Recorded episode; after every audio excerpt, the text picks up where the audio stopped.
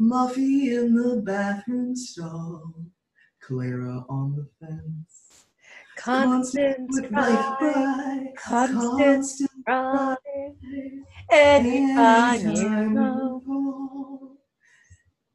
She will satisfy your needs, winter, spring, or fall. And then they're like, so fucking creepy. So White people are creepy as fuck.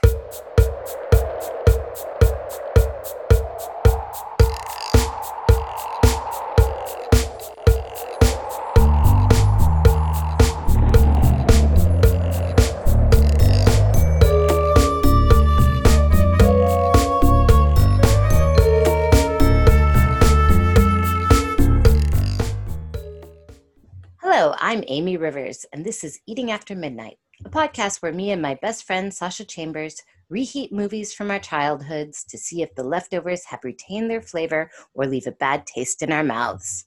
It's also about how these movies influenced, inspired, and shaped us, whether the ideas they cooked up fed us, nourished our bodies and minds, or just rotted our teeth and clogged our mental arteries. Sasha and I don't have any real cred as critics, but we do have a genuine love for movies, as well as a beautiful friendship that spans 25 years. And in all these 25 years, I don't think we have had as spirited a debate as we are about to have over trading places. Faux real trading places. It's beginning to look a lot like Christmas. And this movie's real fucked up. I watch this movie every Christmas. So, as much as I did watch it as a child, and it was part of my 80s childhood, I pretty much watch this every single year for Christmas. Really? Yeah, absolutely. Because I'm kind of crazy about Christmas and Christmas movies. Like, I do the whole thing where I watch all the movies. This is always on the playlist. Oh wow. See, I I don't know when the last time is that I've seen this movie. I know I've seen it like a gajillion times growing up. I'm sure if it was on HBO or whatever station it was playing on as a kid, I watched it. Didn't matter what time of year it was because it's Eddie Murphy and Dan Aykroyd, and that was like something I was super down for. But I don't I don't remember the last time I saw it, and I definitely wouldn't think like it's Christmas. Throw on Trading Places. Well, it's one of those weird ones. It's like Die Hard is also a Christmas movie. And Right. what's the other one? Batman Returns is a Christmas. Word. Yeah. All you need for me for it to be a Christmas movie is is like a Christmas tree. Like like uh what's the Yeah. movie we watched before? Princess Bride. Oh, yeah, Princess Bride. You just need to put like a, a Raggedy Santa something in the background. You're like, oh, it's Christmas time. That yeah, yeah. I mean half of me almost will watch Yeah. The Godfather just because they've got the scene that happens at Christmas. Hilarious. I did think it was really funny that when we get to uh, Jamie Lee Curtis's apartment, that she, first of all, that she's supposed to be 24 years old is fucking hilarious in and of itself, but that she, as a 24 year old prostitute, has one of those weird grade school cutout Santas on the door inside her apartment just to drive home that it's Christmas time is pretty hilarious.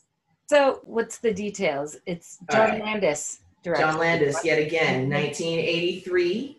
We've got Eddie Murphy and Dan Aykroyd playing our lead guys who trade places. Don Ameche and who's the other guy? Bellamy, what's his first name? Ralph Bellamy. Robert Bellamy. Bill Oh, Bellamy. Bill Bellamy.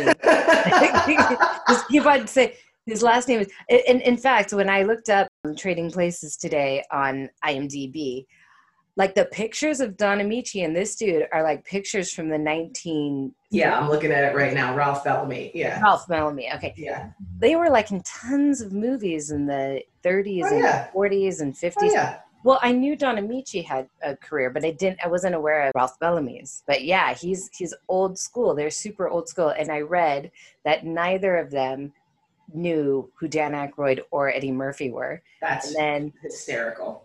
flip side, Eddie Murphy and Dan Aykroyd had no idea who they were. Hysterical. Hysterical. And then, of course, we've also got um, we've got Paul Gleason, who plays uh, Clarence Beeks, also known as the principal from The Breakfast Club. Yes. Um, like, and I feel like is that guy like really like an evil motherfucker in real life? because he basically says almost the exact same shit in this movie as he does in The Breakfast Club. When he's like, "I'll pull out your eyes and piss on your skull." I'm like, "Bro, are you just ad libbing? Is this you? Like, why are you always written this way?" Can Who I tell you? my favorite shit though is when he's like walking and he knocks into someone and they're like, "Excuse me," and he just pushes them down. He's such a prick. It's so weird. Yeah, no, I, I made a note about that part too. I'm like, why did you have? Why are you so violent, Oh. Paul Gleason? Lord Jesus. because it's just the comedy. Like the the thing about him is he is just evil. I have no memory of Al Franken in this movie, but apparently he is, and he gets and he gets a big old screen credit as well. Um, and I looked for him and didn't didn't notice him. Uh, and Jim Belushi has a really funny little cameo as a guy in a gorilla suit towards the end of the film as well. Um, and Jamie um, Lee Curtis, of course, Jamie Lee Curtis, and it's Bo Diddley that pays the pawnbroker. and then you you missed um um how do I say his first name? Denholm, Denholm Elliott. Oh, Denholm Elliott, who I love, and of course Frank Oz. Frank Oz is in this as well, which is fucking cool. From the beginning all the way through, it's it's very clearly John Landis. Tons of small moments, tons of time spent on things that you normally wouldn't spend time on. That you're just kind of like marinating in Coleman, the butler, pulling croissant out of the oven and setting up the tray. How he lines up the salt and peppers and clips the rose and puts it in the vase. Like all the tiny, little details, the same way that you would see in Clue and the same way you saw in um, in Coming to America, which is interesting. I'm, I'm starting to think that John Landis just has like a, a penchant and a kink for anything where there is a nice old house and a butler. That's his jam. Okay, well let's let's start with the big question, okay? So the big Yeah. question is is this film a very intelligent social commentary on the disparity of wealth in America and the nature of greed or is it a totally offensive off-tone comedy from the 80s? So for me, it's a little bit of column A and a little bit of column B. And it couldn't possibly not be a little bit of column B because of the time that it was made. I'd say a lot of column A for me, with dips into column B here and there. When I watch the film now, I came up with that not to be watched by anyone under 15, rated 15 or something. Oh, okay. And the first thing it said was blackface. Then it said nudity and Uh-huh. and foul language and all those things. But the first thing it said was blackface. That was the Mhm. first and warning. that's and that's exactly what I'm and that's exactly what I'm talking about. That's the filter of 2020 looking at 1983. Yeah, even because even- there's yeah, Yeah. because there's no way when they put that in the film that they thought that Dan Aykroyd playing a Jamaican in blackface was as offensive as it is to the point that it would require a trigger warning. I remembered the scene, of course, because literally, like I've said, I've watched this every year, and I was like, yeah, but you know, it's it, and I was kind of starting to make excuses for it because I love the film, and I and you know, it blackface is a real interesting thing. It's like, when is it okay? When is it not okay? Is it never okay? It's never okay. You know, like what what's the Yeah. line on it? and no no but because i was trying like we were kind of i was with my mama watching it with my mama we were discussing it and i was like well is there is there something that there's a nuance that makes it all right and stuff so we had this whole long conversation point being as soon as i saw it i was like yeah that conversation's done exactly. It was like exactly. and because I'd always remembered it like fondly because it is a funny scene. It's just when you kind of watch it and you just think about it, it's like, yeah, but they why?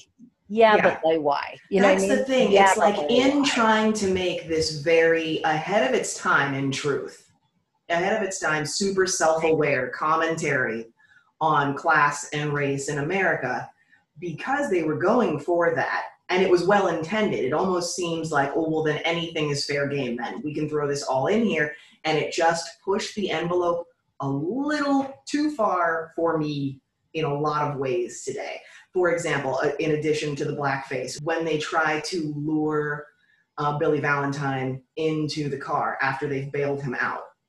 And yes, and Mortimer is holding up a whiskey bottle and he's going, Whiskey, all you could want. That shoes, shoes were thrown. That was too I- far. That, and I- that was, Yeah. and, ugh. Yeah, it, it was. A yeah, little, exactly. That's a what little-. Yeah. I mean, I I understood the grossness of it, but it is a little birth of the nation, I suppose. That's oh my god, and there you go. There you go. So for me, I was just about to say, and, and there was a real birth of a nation, birth of a nation moment for me.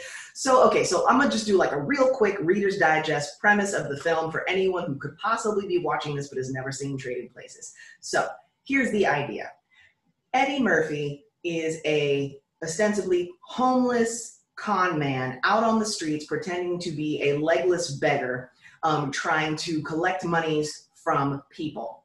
Um, he is found out, finds himself walking down the street, and as fate would have it, finds himself in front of a stockbroker, a stockbroker's office known as Duke and Duke, which is run by Randolph and Mortimer, Mortimer Duke. He has an unfortunate encounter with Louis Winthorpe III, which then leads to him being arrested, which then leads to him being bailed out by Randolph and Mortimer, who have a twisted, nasty preamble to get out plan that they are going to test the racehorse theory. And this is where this is where the difference between 1983 and 2020 comes up because using the racehorse theory as a premise for comedy would never ever fly today. So they decide to test the racehorse theory by upending both of these two people's lives, both Louis Winthorpe III and Billy Ray Valentine, by trading their places in life and taking a street beggar black man and putting him in the position of a six figure a year earning white stockbroker. And hilarity ensues. So the birth of a nation moment is for me when, and this is what I'm talking about the disparity between 1983 and 2020. Eddie Murphy, Billy Ray Valentine, is found out by the police that he is not, in fact, legless. This is after he commits a gross act of sexual harassment against a woman in a park, grabs her by the skirt, says all kinds of nasty shit to her. She's, for some reason, a mute, can't speak up for herself while the cops are watching and say nothing. Problematic. Just the first problematic tick for me there. Okay, so anyway, it is exposed that he is not legless. He, in his very funny Eddie Murphy way, walks away from the situation, finds himself in front of um, Duke and Duke, and bumps into Louis Winthorpe III on his way out of the building. He bumps into Louis Winthorpe III, who falls to the street like a point guard in basketball. Like literally, like he taps him and fucking Dan Aykroyd throws himself on the ground. His briefcase goes out of his hands, and Eddie Murphy goes to hand it back to him. Cheerfully, gleefully, oh, here, man, here's your bag back. At this point, Dan Aykroyd turns into a fragile white woman. Help! Help! Help! This black man is trying to offend me. He's trying to touch me and take my bag. And the police descend. And the black doorman basically turns into an African slave catcher and starts blowing his whistle and immediately takes the side of Dan Aykroyd when he can see clearly what has happened. And Eddie Murphy grabs the bag because he's scared of the police and runs into the building. He runs into the building where there are other people in the hopes of safety. And this is where it becomes some kind of birth of a nation, the slapstick musical, where it's meant to be funny that Eddie Murphy has run into this building and runs into the boardroom and runs into the, the, the congregation room of all of these white men searching for help. And there's no less than 30 white men entertained and when he is pulled, this singular black man is pulled from underneath the table and has seven guns drawn in his face. Like while no one 17. says a f- 17 guns drawn in his face, and no one says a word. And when he speaks up and says, is, is there a lawyer in the house? And they just shrug and look the other way, that's a little too close to the bone. completely fair completely fair but i think that's the point of the whole scene because i mean i immediately saw it and was like wow it's funny be sure yeah but you know because it is funny like when eddie murphy starts walking and his just i, I can see I, I have legs i can Oh, see you know, oh, that's funny. Yeah. hilarious right? Like it is funny.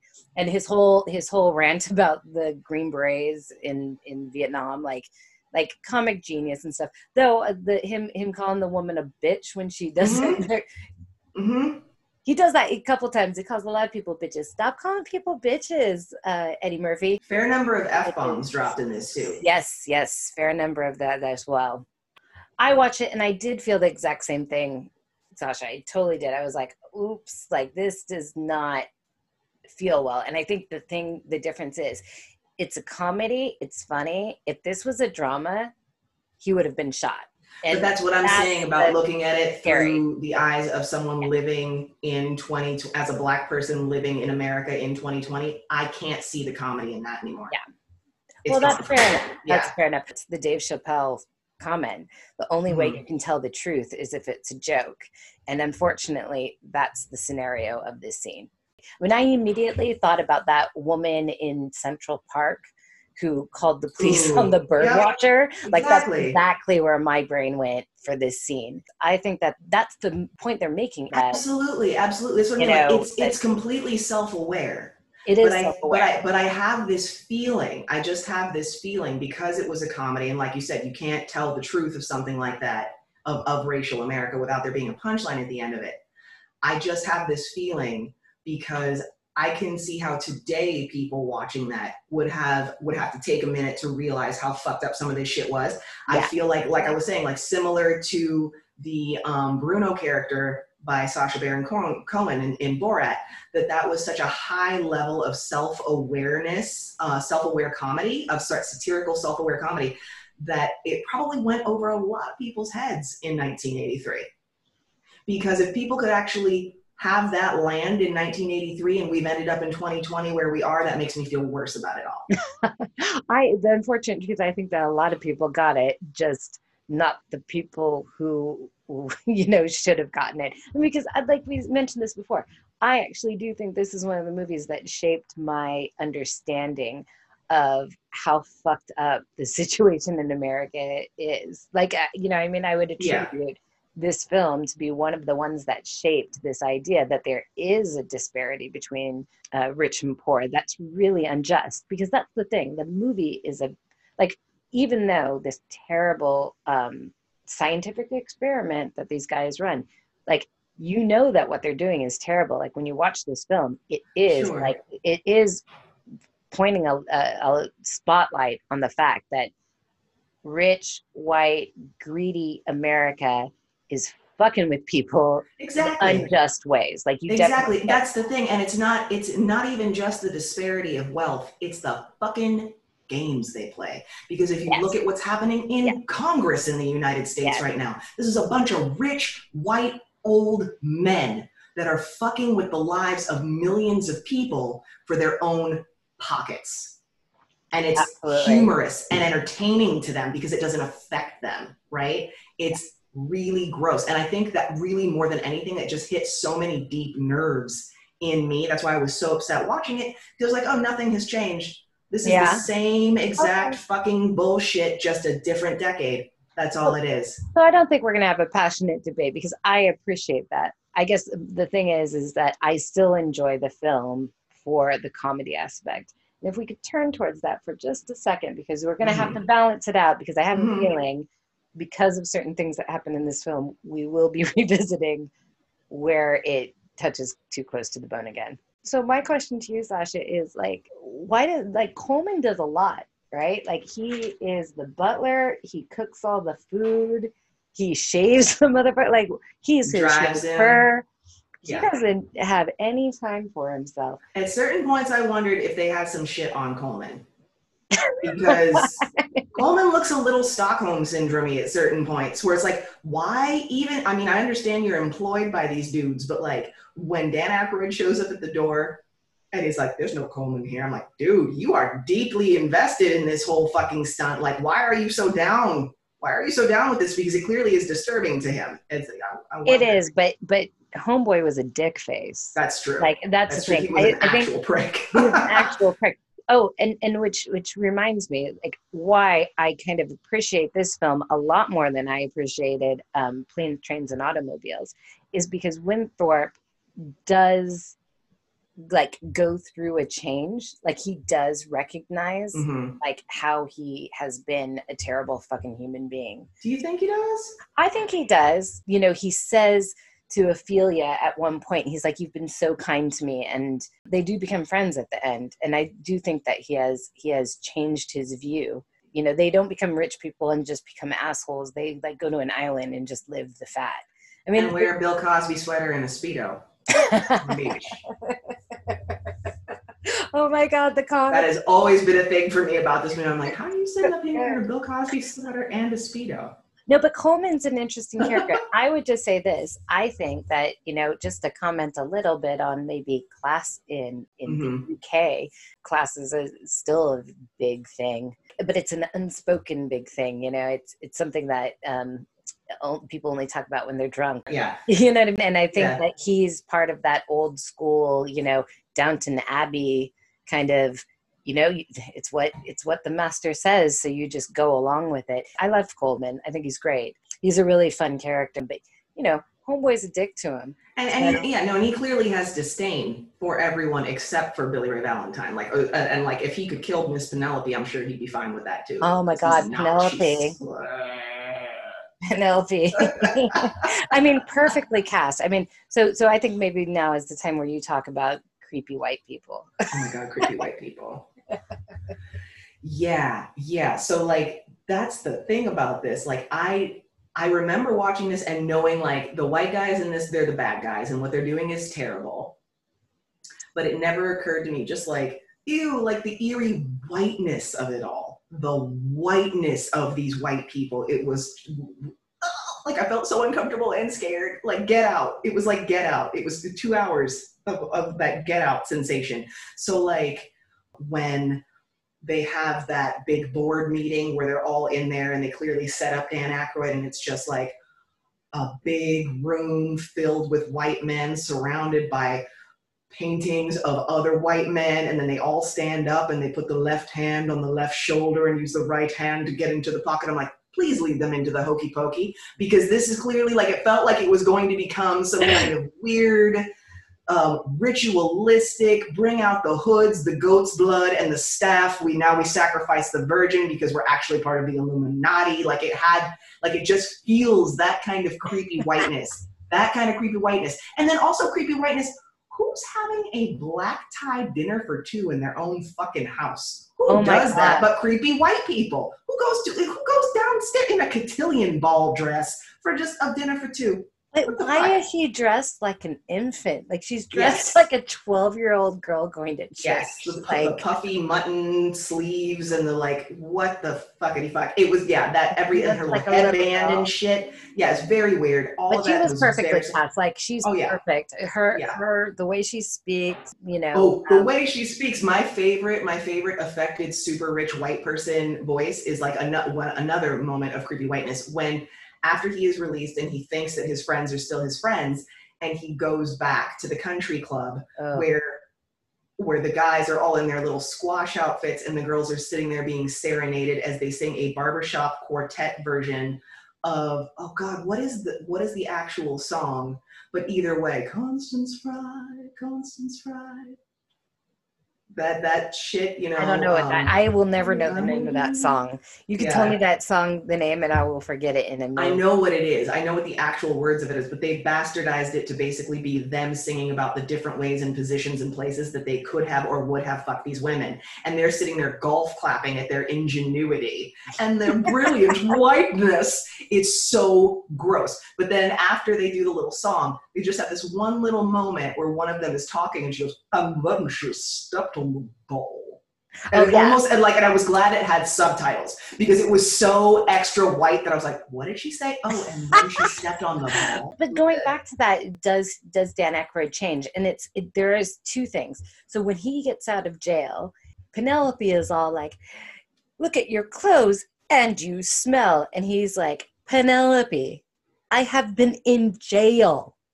You are talking about how I smell. I've been in jail." And then he actually says, "If this is the correctional system, there's Yes. a problem," you know. And then when he does go and see his friends and he goes to talk to them, and they reject him the way like he realizes that these things have been false and that they've been that they're empty and you know he does get that these people have abandoned him because they're soulless weird White people. Soulless, weird, rich white people. Rich white people. Mm, todd, So I- Todd and Muffy. todd oh my god i love the name todd for this Yes. you know I know scenario what I know what you meant. I know what i did have a flirt on with a todd once and Really? yeah yeah I could never imagine calling that name out during sex. Everything would feel wrong. Like like a like a like a portal would open up in a universe and my soul would be sucked through. Okay, so Todd, no, never. so then we can talk about Jamie Lee Curtis. If we're going to talk about Penelope, now we'll talk about Jamie Lee Curtis. Yes. I like her in this movie. I think she's really like on point. And but the Except for the fact that her- she's 40 and she's supposed to be 24. Like that- when, I- when- I- I- when I caught that when she was like, I'm 24 years old and all I've got going for me is this body, this face, and what's going on up here. And I was like, and your social security that should be rolling in in a few years? No, Like, she looks like- no, I would say 33. I'd say she looks 33, not 40. I mean, her tits look 17. oh my god, I just They're amazing. So that's like-. This Yeah. I was trying to talk about something other than her body It's first. hard. In it's, truth, we can't. We can't. Like, we're just gonna have to do that.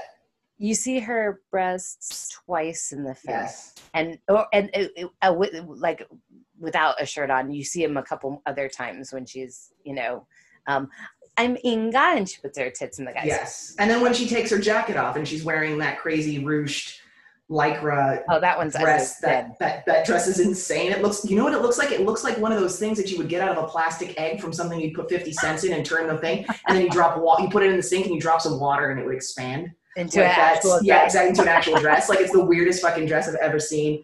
Um, But- she, but her tits are wearing that dress. Her body is amazing. Oh my god, her body's in. like her legs don't give up and those breasts they're like they're not what, what how did i explain they're like smooth cantaloupes that bounce in the wind like they're Oh, they're like mannequin boobies. They are like legit perfect boobies. And the thing is, is like when it first happened, I was like, well, that was gratuitous, but I don't mind because those are works of art. Right absolutely beautiful jamie My God. absolutely My God. Oh yeah. Like if I ever had a need to get fake boobs, like if I, God forbid, ever had to get a, you know, a breast augmentation or, or a replacement, I, would be going to the doctor with a screenshot yep from that would be trading my places and be like, do this. absolutely absolutely Don't show me anything else. Just do this. Oh, gorgeous. So in the first scene, she makes a deal with him. Like she she screws him over because she ruins his his relationship with Penelope, um, because she's paid by Clarence Beeks, et cetera, et cetera. And then then she's got this like scene where she's following Lewis around in hopes of getting a payday. And then when she doesn't get it, she brings him home and says, you know, here's a business arrangement. You know, you uh, get on your feet again, and then you pay me six figures. Because Five. Five. It's 83. Five was still a big deal. Oh, like was five, it and it's five? non five, and it's non-negotiable. And it's not. Yeah, because he's only good for three figures. That's that's also what's hilarious. He's only got he's I've got a hundred and fifty thousand dollars in this bank, and it's like oh chump change in 2020, son. You'd be like you better you better start hustling. You better start doing some Oh, I don't know some like Instagram brand ambassador shit, son, because you ain't gonna get very far on that 150. But no, but Like- Jamie Lee Curtis is great.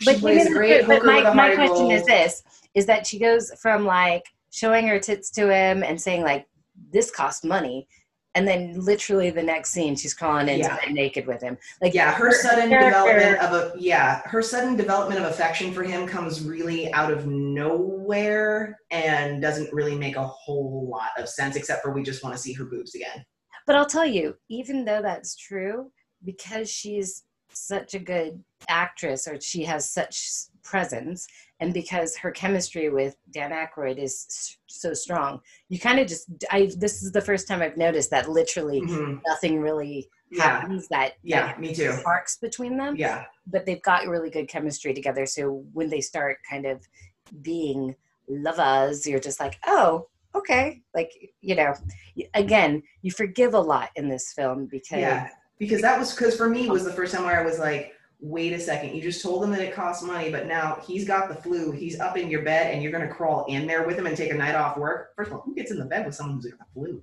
girl what no ew sick Oh my days. All right. So, I mean, talking about boobies, we might as well talk about the party. Well, I mean, like it's a di- they're disco biscuits, right? It's 1983. It's still kind of Disco disco. Has, disco, yeah, they're still hanging on.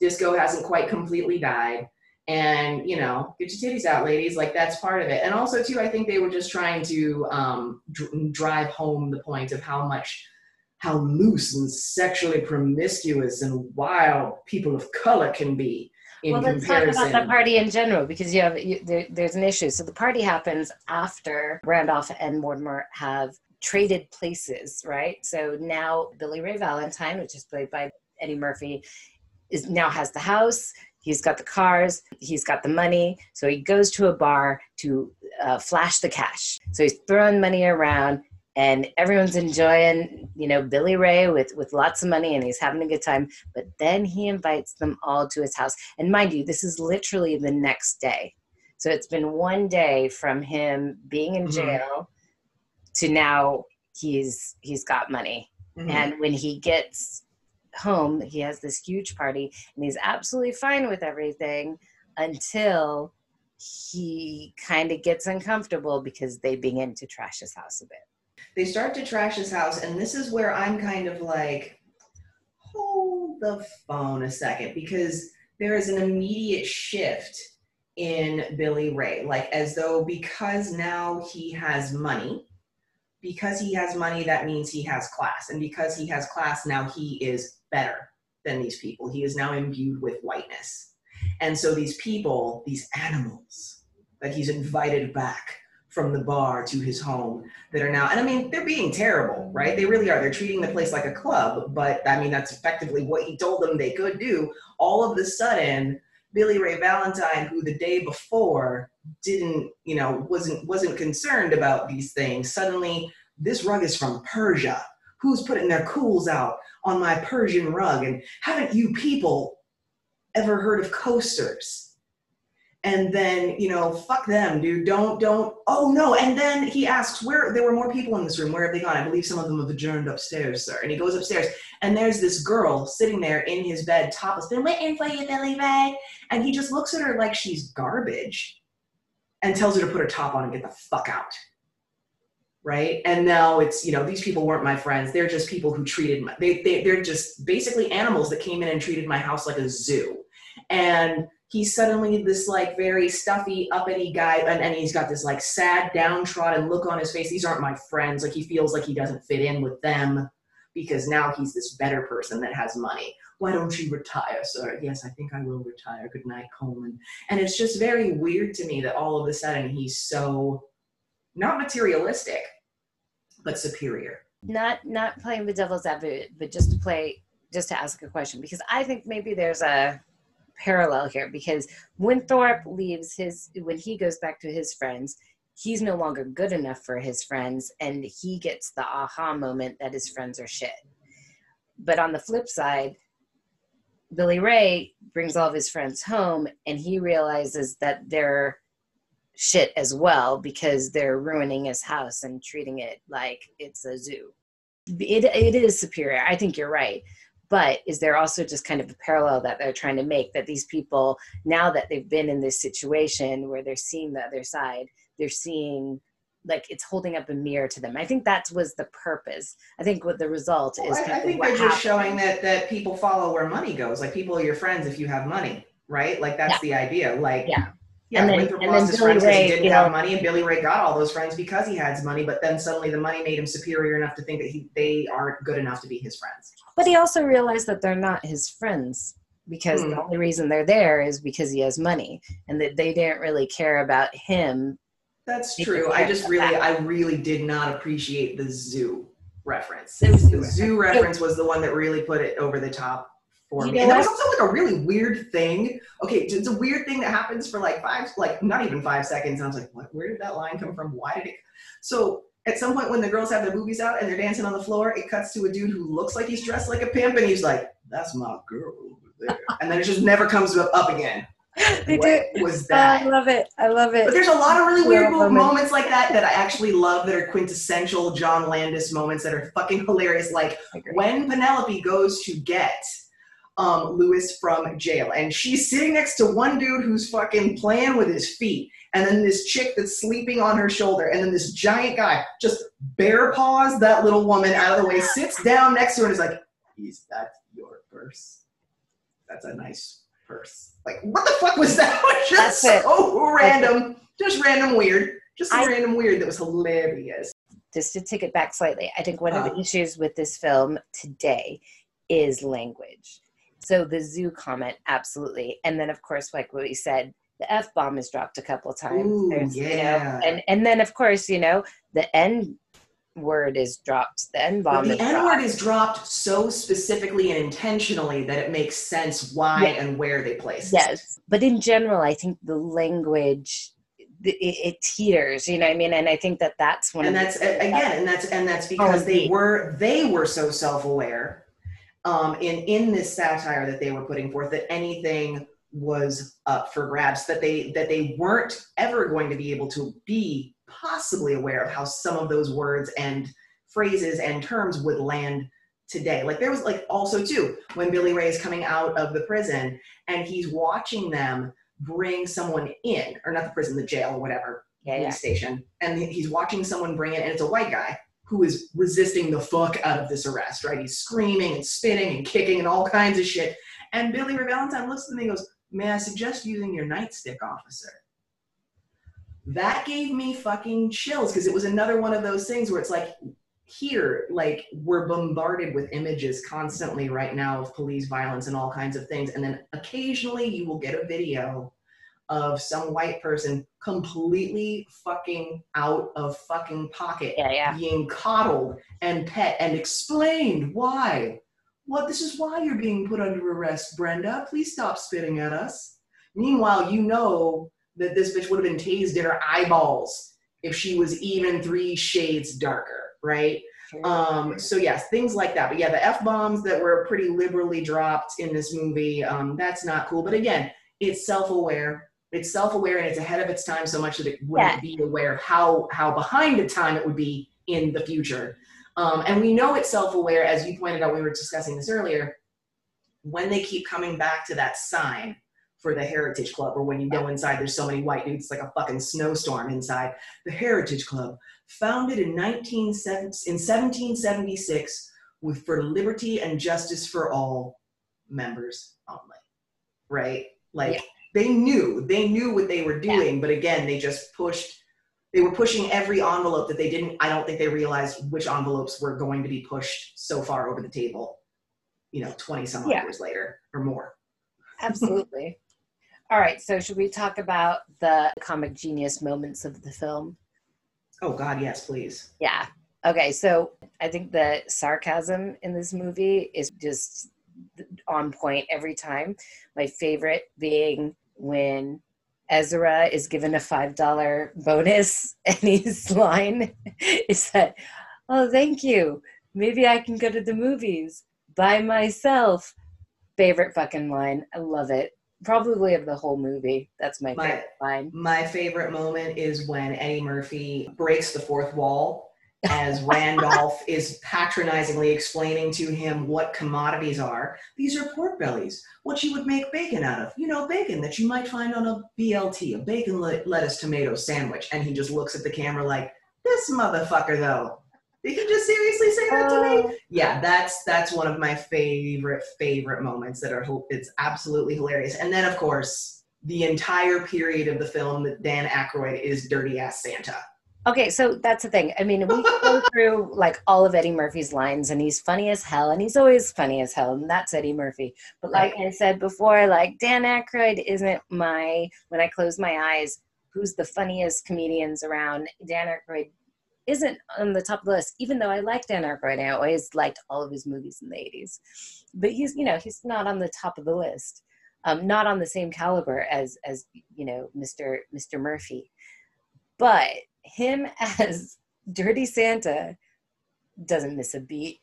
Doesn't miss a beat. Oh and my again god! how we don't ever talk about where the fuck he's gotten this dirty ass santa suit from and the pee-wee herman elevator shoes is like yeah like where was that was that also Oh in the cabinet God. where jamie lee curtis moved in where did he come across the most filthy and it's almost like a german santa suit as well like it's like a bizarre shaped hat like everything about the outfit is not it's not quite American Santa like we know Santa. Do you know what I mean? It's really it's really fucking out there. And then just the way he's filthy, he's drunk, he, he looks like he smells even before he chooses to stuff an entire plate of salmon into the front of his jacket, right? And then just act a damn fool. And now, of course, I have to bring it back to that serious moment that I found um, where I was talking about how, you know, Eddie Murphy's character, Billy Ray Valentine, becomes imbued with whiteness and changes in not a great way, in a way that I don't think they realized was going to be so offensive today. And that's as Dirty Santa, Dan Aykroyd, breaks into the office and is trying to plant all the bad drugs in the drawer, which was hilarious line too. He's got the marijuana cigarettes, Quaalude, singular. You know what I mean? Like it's red ones, yellow ones, um, drug needles, all of these things, right? And Mortimer, Mortimer, Mortimer, and Randolph are like, oh gosh, I can't believe he's come unglued like that. And they don't want to call the police and they want to take pity on him. And Eddie Murphy suddenly is like, you can't go soft on people like that. Trust me, I know. Like suddenly he is a superior, he is imbued with superior whiteness where he looks down his nose at someone who is on hard times as he was only days prior but he knows he knows what you can and can't do with people like that. But then Dan Aykroyd runs through the party with the gun over his head, jumps on top of a table, makes a screaming, and then just hops off of it and saunters out and just wanders out into the world drunk as fuck. And when Eddie Murphy then later figures out by you know because he because he does actually steal the marijuana cigarette and go and smokes it in the bathroom. I always thought it was funny when like they come in and he pops it in his mouth backwards and he's like and he's like trying to like not choke on the smoke and the, and the heat of the joint. Um, and it's revealed at this point. They they reveal between each other this this bet that they have been you know engaging in for for the sum of a dollar Oh my um, god. whether or not, yeah, whether or not they could upend these two men's life and basically puppet them into the versions of them that they think that they would become. You know, when he takes off to find Winthorpe and he's at the end of the of the corridor about to wander out into the street and he just like looks over his shoulder and he's like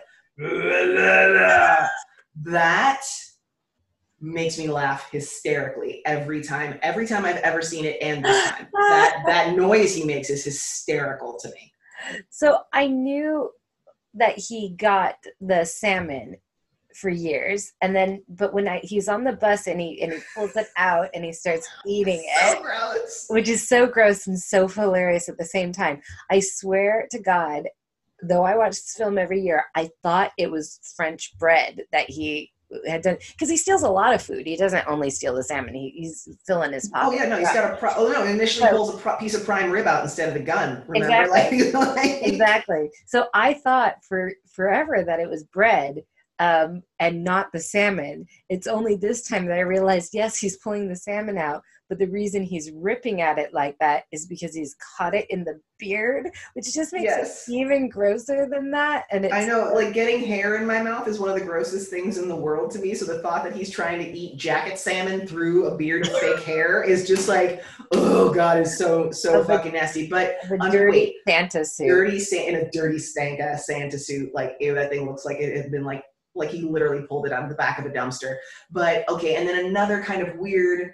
Uh, like uncomfortable thing for me that seemed like a pre- precursor to the future that they could have never anticipated. So when he goes to pawn his insane Rochefoucauld European watch that tells time in Beverly Hills, Monte Carlo, Japan, and all kinds of God and knows places Stog. and Staub and is the thinnest sports watch in the 80s. Retails for $6,995, like he's on the fucking prices Right, when he's trying to pawn this fucking watch to Bo Diddley. And then goes, But how much is the gun? And Bo Diddley gets wild eyed and looks at him like, Oh, fuck. I'm like, Yep. Because fast forward to now, and that's what you get. You get an aggrieved, rich, disenfranchised white man, and what do they do? They buy a gun and take it to the fucking Christmas party.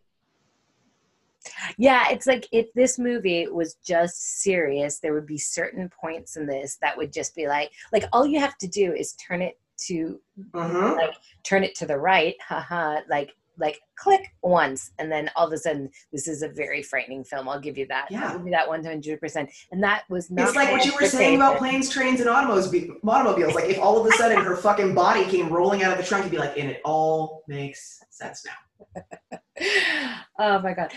Yeah, and then like also too another scene that's funny, but also like just like like you said, like if you turn the dial a little, if you change the frequency just a little, it becomes scary. And that's when they initially bring him back to the house, and he's wearing that ridiculous suit, and they're trying to explain to him that like this is now your house, and this is ne- these are now your things, and he's like. Yeah, see, I'm just not buying this. And this is like, this is the story of the black man in America. I'm not buying this. Like, first you first you basically bust me, then you throw me in jail, then you bail me out, and now you're feeding me some garbage about how everything is fine, and now you're gonna tell me that's my personal slave too. I just don't trust any of this. I just don't trust. Yeah, yeah. Right? Like all of that. Like turn the dial just a little bit, and it's a very kind of scary situation there.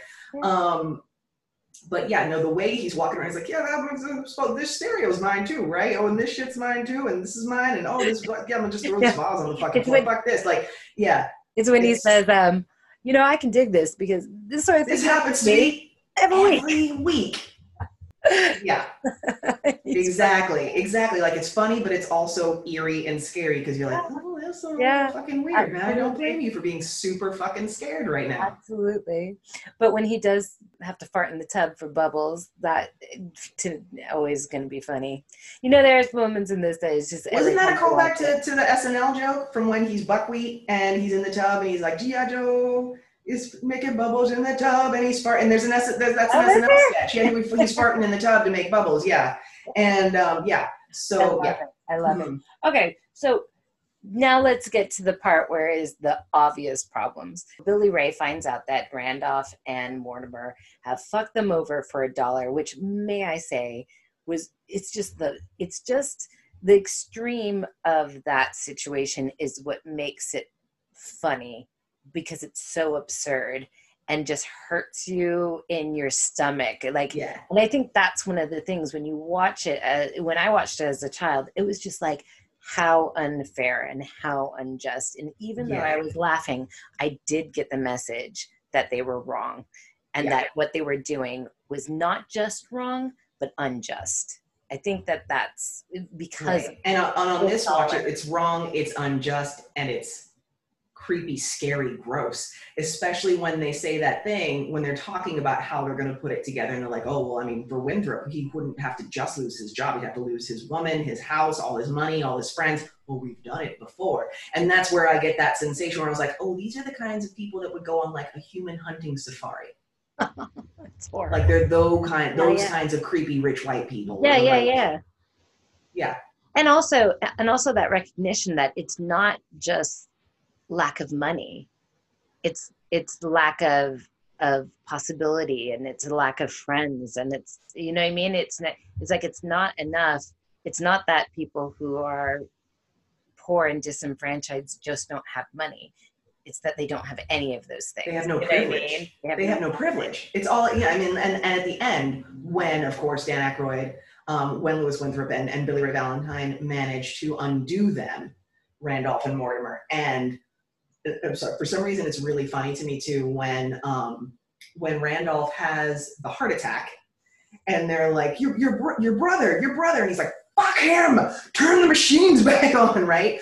And he just starts melting the fuck oh, down. Like he, it was just an old man angry when I was a kid, but this is like, this is oh, a deep cellular, deep psychological event that's happening to this man. He is watching all of his privilege evaporate. Turn them back on. We founded this. This is ours. We own this. We own this. This is us. We've always had someone on the board. Duke and Duke. This is ours. I'm like, whoa. It's wow, it's, it's a child throwing their toys out of the prem and breaking the fuck apart because all the institutions of their privilege have broken apart. I mean, so that's yeah. why I that's why I am favoring the side of social commentary of this movie and in a positive light. I get I understand everything that you've said and I appreciate it and and I think you're you know absolutely right.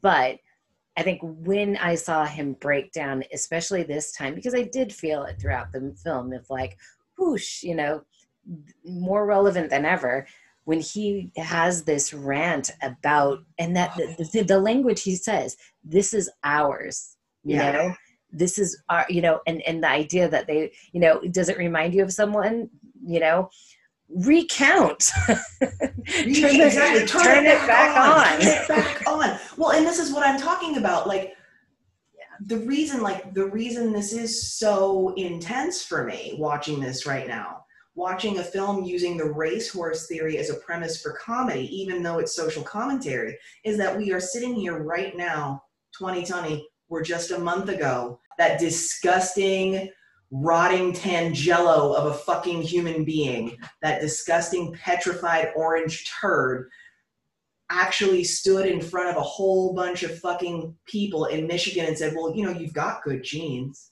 You don't think it's an accident, do you? He is actively quoting unabashedly the racehorse theory and it's a theory that his entire family subscribes to and it's nazi eugenics and it's being promoted on on news outlets and it's being held up by millions of people in this country and that's why it's just too close to the fucking bone for I me to guess be so. able to laugh you know I guess not to be able to laugh, but at least you can appreciate that the film is saying. Oh, the film's fucking brilliant. It's still brilliant. It- It's it's written, it's acted, it's it's edited, it's it's directed. It's, everything is beautiful. It's it's excellent. But today, it's just it's too close to the bone for me. I felt I, I was more sick to my stomach um, from from how close to my bones it was hitting me than from the guttural laughs that I was getting from it That's because I just sad. can't see past it now. I know it's sad. That- It's super you know, sad. You know what makes me mad? That makes me mad that the world did that to you because this movie is funny as fuck. And if the world is going to ruin a movie like this, the world needs to change. Well, Um, that's the point. Is this this movie Yeah. would only be funny as fuck if it wasn't so true right now. Yeah, yeah, yeah. So, I mean, we can quickly talk about the moment where actually I thought was going to be the one thing that was going to be the issue, which was the blackface moment.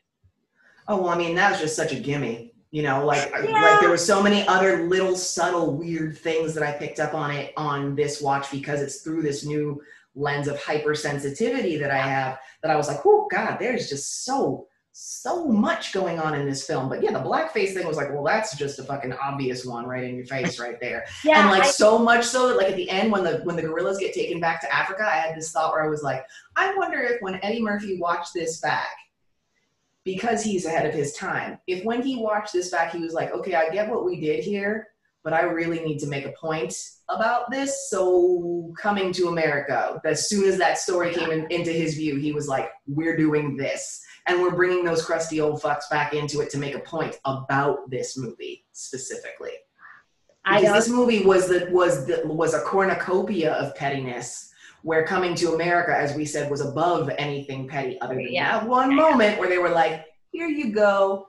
Here's some cash randolph and mortimer. You know what i mean? Like that might have been a little petty jab at that movie of like you know you can make a movie about black people having money in america without it having to be about how they're animals and uh, wouldn't know what to do with it unless you imbued them with whiteness damn, Sasha.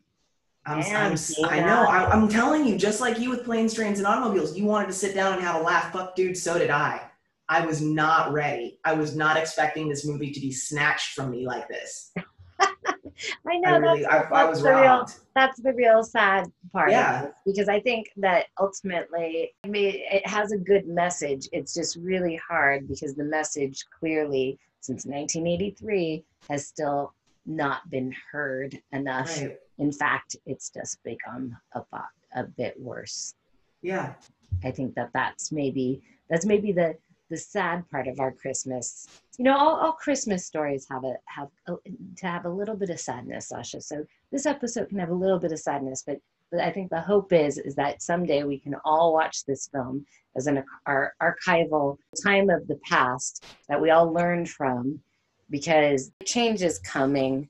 It's just coming really slow, and Mhm. we've we've are definitely we definitely have had four of the worst years of our lives. Yeah. So I understand that. 37 years later. 37. Yeah. I wasn't expecting this, dude. Seriously, I was expecting to have like a fucking real funny episode with you laughing my ass off about some real funny Eddie Murphy and like I Well, just I mean, I mean, I it's hard that, for me to summon it. I think it's a chair. Look, I think that that there's a Christmas lesson in it about how the world needs to get better. Can't make it too sad. I'm just trying to think of one thing that bring it back to it. I know. I'm, I'm looking too. I'm, I'm like all the scenes. I'm, I'm going through all the scenes in my mind, and I'm trying to find the Christmas miracle in it. I really am. I mean, honestly, the, the the highlight it goes out on a highlight where they're all out on the beach and and having a good time, and they're gonna have cracked crab as well as lobster. And I just can't think of a more a, happier image than Eddie Murphy in a Bill Cosby sweater and an orange speedo. I love that Coleman has his own butler. Um, Yeah, that is cool, and he's nice to him, and the butler's all happy to do his do his gig and stuff. Is is is cool. Yeah, I, I yeah, I wish I was more excited. I wish I had had harder laughs. I wish that this movie hadn't been robbed for me. I really Yeah. do. I really, I'm really do. angry about that. Okay, well we're gonna Yeah, and then, and now I'm realizing as we were talking about this earlier, I wasn't like you said. I'm not angry at the film. I'm angry that the content of it it hits so close to the bone that it stole the film from me. And that's the whole point of why we do this podcast, right? Yeah. Is like we Yeah. have these golden memories of films in our mind of like the things that they gave us when we were younger and the laughs that we got, and then we go back and we look at it and we go like, wow.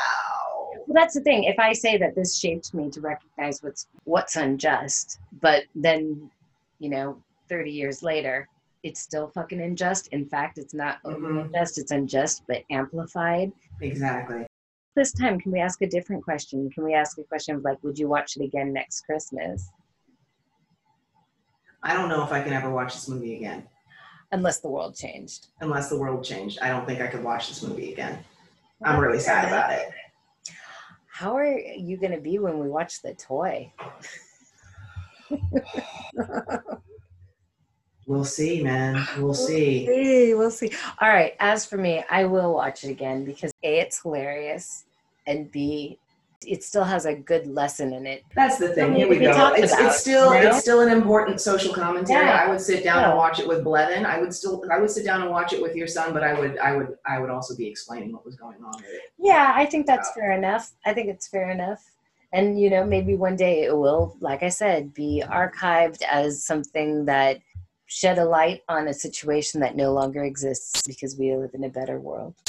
Hopefully. Yeah. And I mean, now that said, if on a transatlantic flight to visit you, I was given the option between trading places, anything with Liam Neeson, and You've Got Mail, I would totally watch Trading Places. oh my god, I would watch Trading Places as Yeah. well. let's get real.